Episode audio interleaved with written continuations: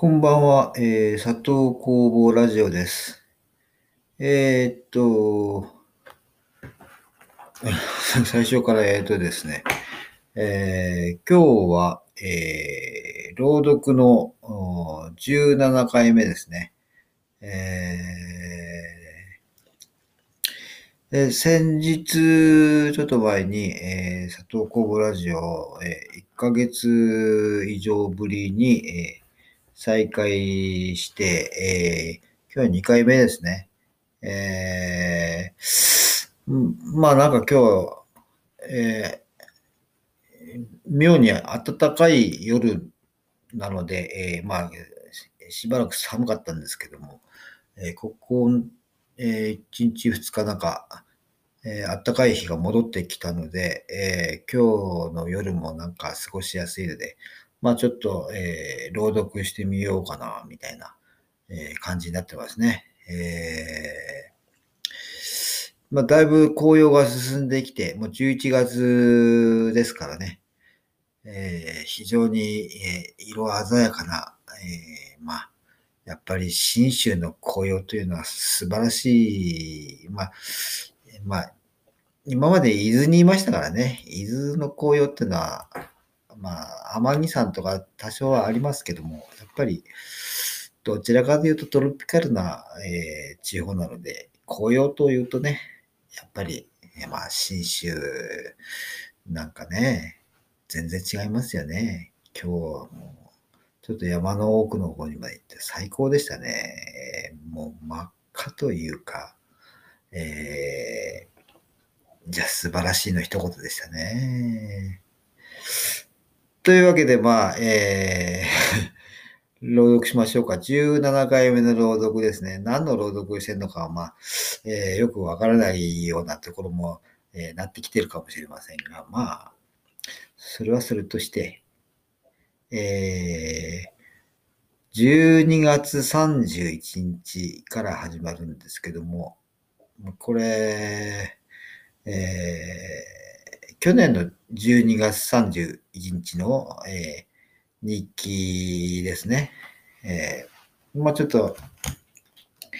読んでみましょう。えー、久しぶりの朗読ですので。えー、にさんにちまえだったか、よんごにちまえだったか、寒い朝、高橋さんが訪ねてきた。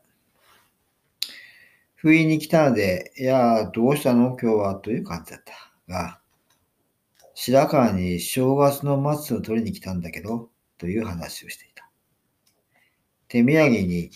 獅子の燻製まで持ってきてくれて、で、自分で作ったのと聞くと、レンガ積んでかまどを作ったんだ。あざしいただきます。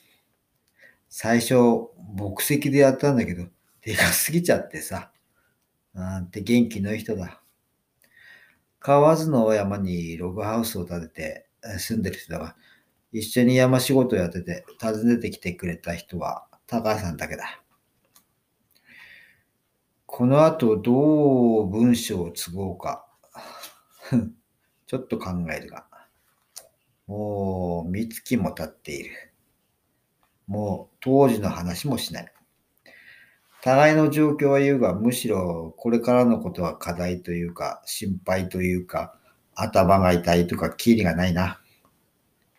何しろ明るい話が出てこない。夏の体調の話になると、いやー死ぬかと思ったくなり、なんかもっと楽な仕事はないかねって言うと、ななじゅうまで山に行くという。行くしかない。行けんのかねって。他にない。そういう覚悟らしい。それもあったが、高橋さんは相当体を鍛えている。家にバーベルがあるとかひゃっキロ上げようとして首に落ちて死にそうになったとか、結構無茶もやる。バイクを乗ってた若い頃には事故で足の骨にボルトが入って曲がったまま、ムキムキのマッチョな体でバリバリでかい木を切るのが好きで、山ではサイボーグと呼ばれている。いちにちせんぼん切ったなどと面白いことも本当の話だっていうが、まあジョークのわかる人なので、かなり気性も立っている人なのだが、意外と相性は悪くなかった。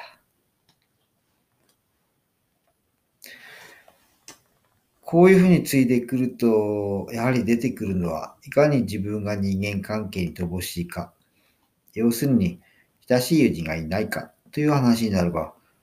確かにいつも付き合いのある、あるいは何かあった時に親身になってくれるような友達はいないな。いや、広く浅くも全くない。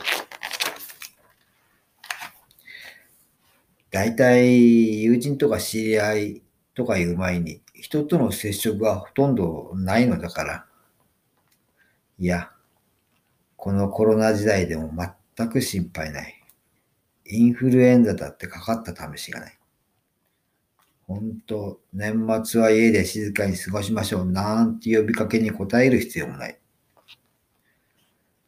出不精どころじゃない。引きこもりと言われても遜色ないほどだ。それで、こうやって物を描いたり、絵を描いたり、本を読んだりしてる。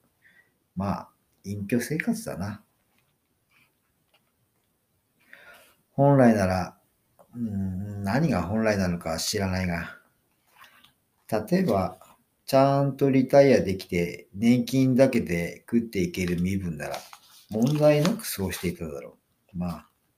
真面目な人生をやってこなかったので、ろくじゅう過ぎて、明日はどうしようなんて羽目になっているが、自業自得と諦めて、高橋さんみたいに、ななじゅうまでとかはちじゅうまでとか、要は死ぬまで働くしかないんだろう。もしくは、のたじり死にした。なんて冗談ではない。ちゃんと考えればなんと悲惨な話ではないか。ちゃんと考えないからダメなんだが、一言じゃないんだけどね。まあ、ちゃんと考えないからやっていけるのかな。人生は暇つぶしなんて言うが、まあそんな偉そうなことを言っても、まあ暇のある人はいい。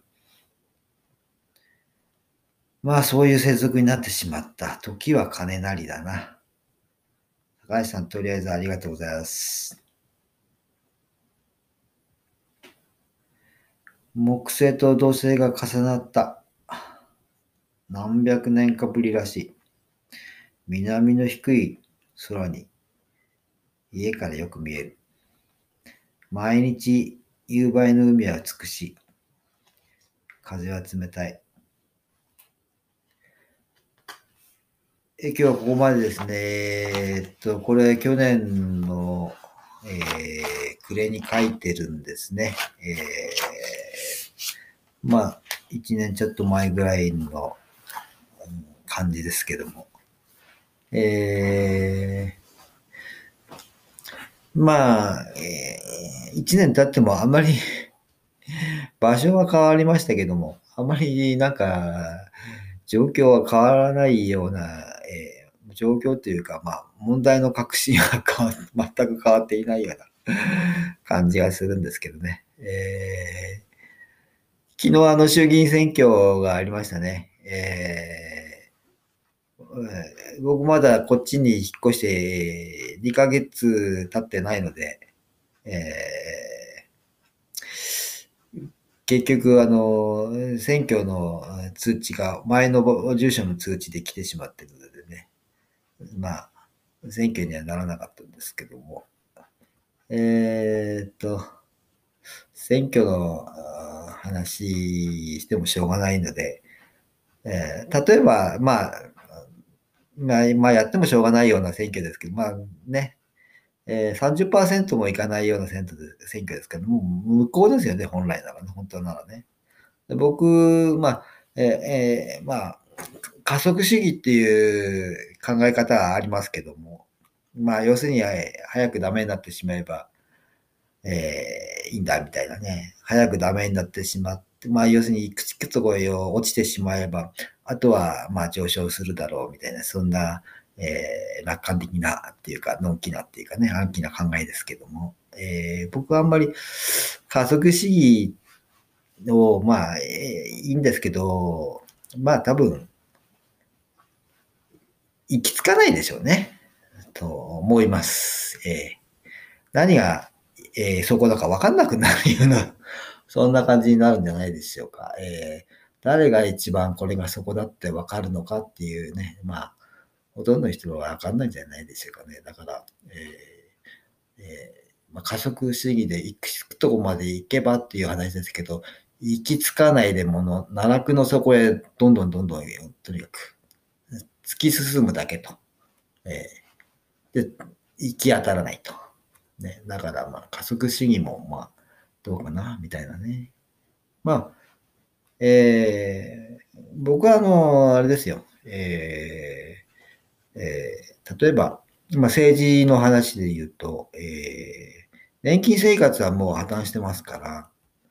えー、今、いろんな人が、例えば、ベーシックインカムの話なんかしますけどもね、まあ、えー、前つばみたいな、焼け付き刃みたいな話ですけども、まあ、万が一ですよ、そういうベーシックインカムみたいなことを、ね、本気で、まあ、始まるんだとしたら、まあ、始められるんだとしたら、まあ、始められないことはないんですけどね、もう可能性っていうか、もう、やってできないことはないんです。そんなのはもうはっきり分かってるわけですけども、ただ、まあ貧乏にも少なくはなりますけども、金持ちがいなくなりますよね。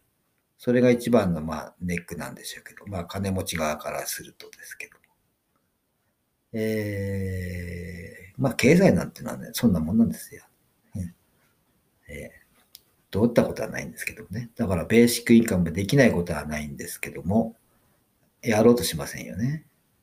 えー、まあ、仮に今、ベーシックインカムみたいなのが始まったら、あ、僕なんかもうずっとベーシックインカムですね。えー、それだけでもう最後までじゃないですか。えー、ということで、まあ今日は、えー、こんな感じで喋、えー、ってみました。だいぶなんか、えー、スラスラ喋れるような、えー雰囲気になってきましたでしょうかね。ちょっともうじゅっぷん過ぎてしまいましたけど、えー、喋りすぎでしょうか。ということでまた、えー、佐藤公房ラジオでした。えー、次の朗読を、えー、こうご期待よろしくお願いしますと。